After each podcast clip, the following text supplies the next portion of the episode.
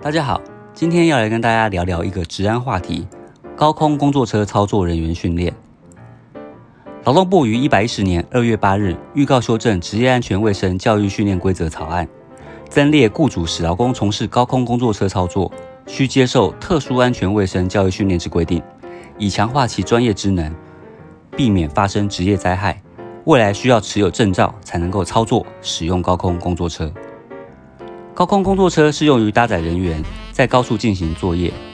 较为常见的就是电缆维修作业或是路树的修剪工作等。虽然空中作业好像很空旷，但仍有需要留意小心的障碍物。要避免操作时发生灾害，需使用合格的高空工作车，事前定好作业计划，相关工具装箱并固定，备妥安全帽。安全带及锚定点，并且必须有专人指挥监督作业。老公在操作高空工作车时，必须依照标准的作业程序来操作，不可以垫高或攀爬工作台。注意在移动中周遭的障碍物，确实将安全带挂置在锚定点上，同时注意附近的障碍物。在高空作业发生的直在案例当中，有因未注意到。操作台上升时的高度，导致车台、人员与工作处发生挤压而受伤；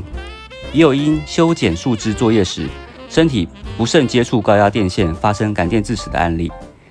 也有因工作车本身结构问题，致使工作车升空筒倾倒，人员因此而坠落受伤。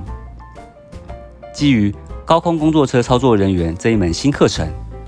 为储备高空工作车操作人员训练量能及数科讲师的来源，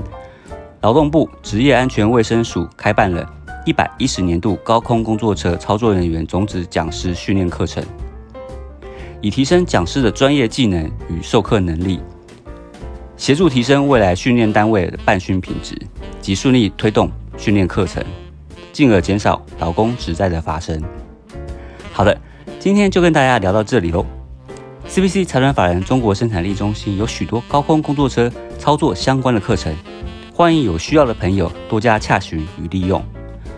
锁定 MMKC，锁定经营管理，我们下次再见喽，拜拜。